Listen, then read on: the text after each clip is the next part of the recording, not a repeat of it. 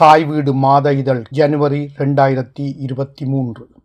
K. கணேஷின் மொழிபெயர்ப்பில் சீன எழுத்தாளர் லாவோச்சேயின் கூனற்பிறை ஆக்கமும் குரலும் நடராஜா சுசீந்திரன். தமிழிலக்கியத்தின் மொழியாக்கத் துறையின் ஆளுமைகளில் கே. கணேஷ் அவர்களும் ஒருவர். அவர் பிறந்தது ஆயிரத்தி தொள்ளாயிரத்தி இருபது மறைவு ரெண்டாயிரத்தி நான்கு. அவரது மொழிபெயர்ப்புகளும் கட்டுரைகளும் எமது பொக்கிஷங்களாகும்.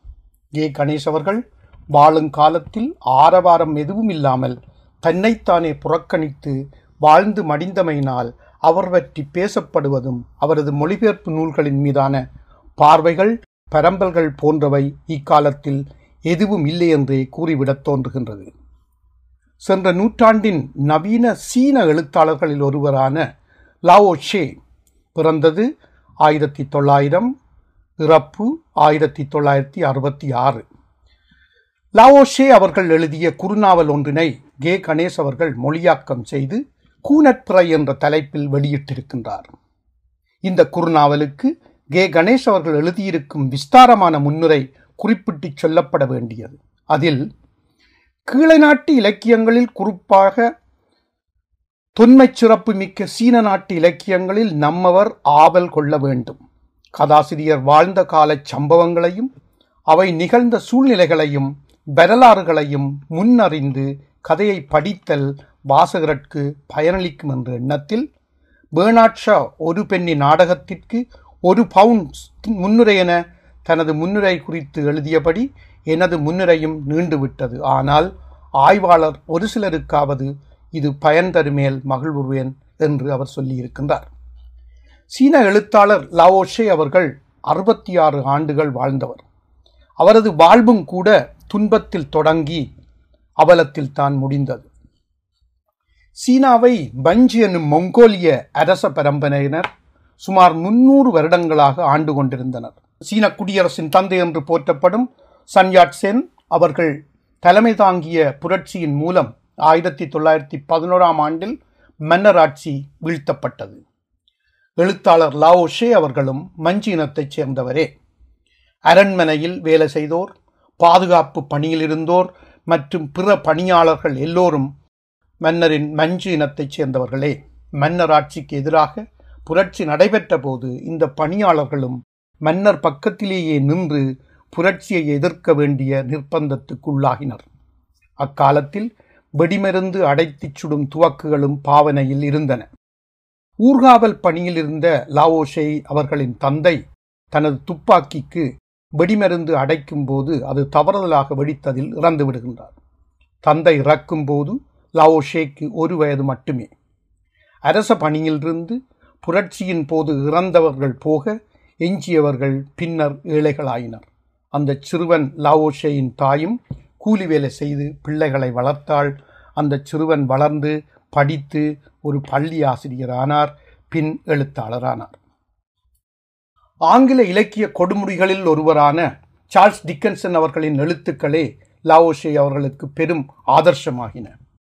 அவருக்கு அமைந்த சூழல் போலவே தான் லாவோஷேயின் பால்யகால வாழ்வுச் சூழலும் அமைந்தது. அவ்வாறு பிறந்த ஒரு கதையே கூனற் பிரயனும் இக்குறுநாவல். தான் எழுதிய தனக்கு பிடித்த கதைகளில் இதுவும் ஒன்றென லாவோஷே குறிப்பிட்டிருக்கின்றார். ஏழை இளங்குடும்பத்தின் ஆண்மகன் இறந்து விடுகிறான். அவன் இறக்கும்போது அவனது மகளுக்கு ஏழு வயது மட்டுமே. அவனது மனைவியும் மகளும் ஆதரவற்ற மனிதர்களாகி தனித்திருந்தனர். தம்மிடம் இருந்த எல்லாவற்றையும் ஒவ்வொன்றாக அடகு வைத்தோ விற்றோ சில காலங்களை ஓட்டியபின் ஆடைகள் காலணிகள் போன்ற பொருட்களை கழுவிக் கொடுக்கும் கூலி வேலை செய்து இருவரும் உயிர் வாழ்கின்றனர். அப்போது முதலாவது உலகப் போர் முடித்து விட்டிருந்த ஆயிரத்தி தொள்ளாயிரத்தி இருபதுகள். காலனித்துவத்தில் திளைத்திருந்த நாடுகள் நடத்திய முதலாம் உலகப் போருக்கு பிந்திய காலனித்துவ நாடுகளில் எவ்வாறு பஞ்சங்கள் மனிதர்களை வதைத்தன என்பதற்கு இலக்கிய சாட்சியங்கள் உலகெங்கும் மலிந்து கிடக்கின்றன. இன்றைய வாசகர்களுக்கு புதுமைப்பித்தன் அவர்களின் பொன்னகரம் கதை இதனை நினைவூட்டக்கூடும். தாயும் பெண் குழந்தைகளும் ஏழ்மையில் உழலும் போது புதிய அப்பா ஒருவன் இருவரையும் கூட்டிச் சென்று வேறொரு தங்குமிடத்தில் குடியமர்த்துகின்றான். கொஞ்ச நாட்களில் அவன் சொல்லாமல் கொள்ளாமல் தலைமரமாகிவிட்டான் திரும்பி வரவே இல்லை. புதிய இடம் வந்ததில் சிறுமிக்கு ஒரு நன்மையும் உண்டானது. அவள் பாடசாலை சென்று கல்வி கற்றாள். மகளைத் தொடர்ந்து படிக்க வைக்கவும் உயிர் வாழவும் படிப்பறிவில்லாத அந்த தாய் மிகுந்த சிரமப்பட்டாள். வேறு வழிகளின்றி தாய் பாலியல் தொழிலைச் செய்து குடும்பத்தினை காப்பாற்றுகின்றாள். மகளுக்கு ஏற்படும் தொந்தரவும் அவமானங்களும் காரணமாக தாயும் மகளும் பிரிந்தே வாழ்கின்றனர். பாடசாலை பணியாளர் குடும்பம் ஒன்று தங்கும் தாழ்வாரம் ஒன்றில் ஒதுங்கிக் கொள்ள மகளுக்கு முடிந்தது. பாடசாலையின் புதிய நிர்வாகம் அவளை வெளியேற்றிய போது புதிய இடம் தேடிய ஒருவன் காதலனாகின்றான். காதலனுக்கு ஏற்கனவே மனைவி ஒருத்தி இருந்தாள். தன் கணவனை விட்டுவிடும்படி காதலனது மனைவி இவளிடம் கெஞ்சுகிறாள். உணவு விடுதியொன்றில் கிடைத்த பணியாள் வேலையை வாடிக்கையாளர்களின் அருவருப்பான பாலியல் தொந்தரவுகளை சகித்து கொள்ளும்படிதான் வேலை தருவோனும் சக வேலை செய்பவளும் கேட்டுக்கொள்ளுகிறார்கள் அவனால் அவளால் சகிக்க முடியவில்லை. வேலையனை கடாசி விட்டு விடுகிறாள்.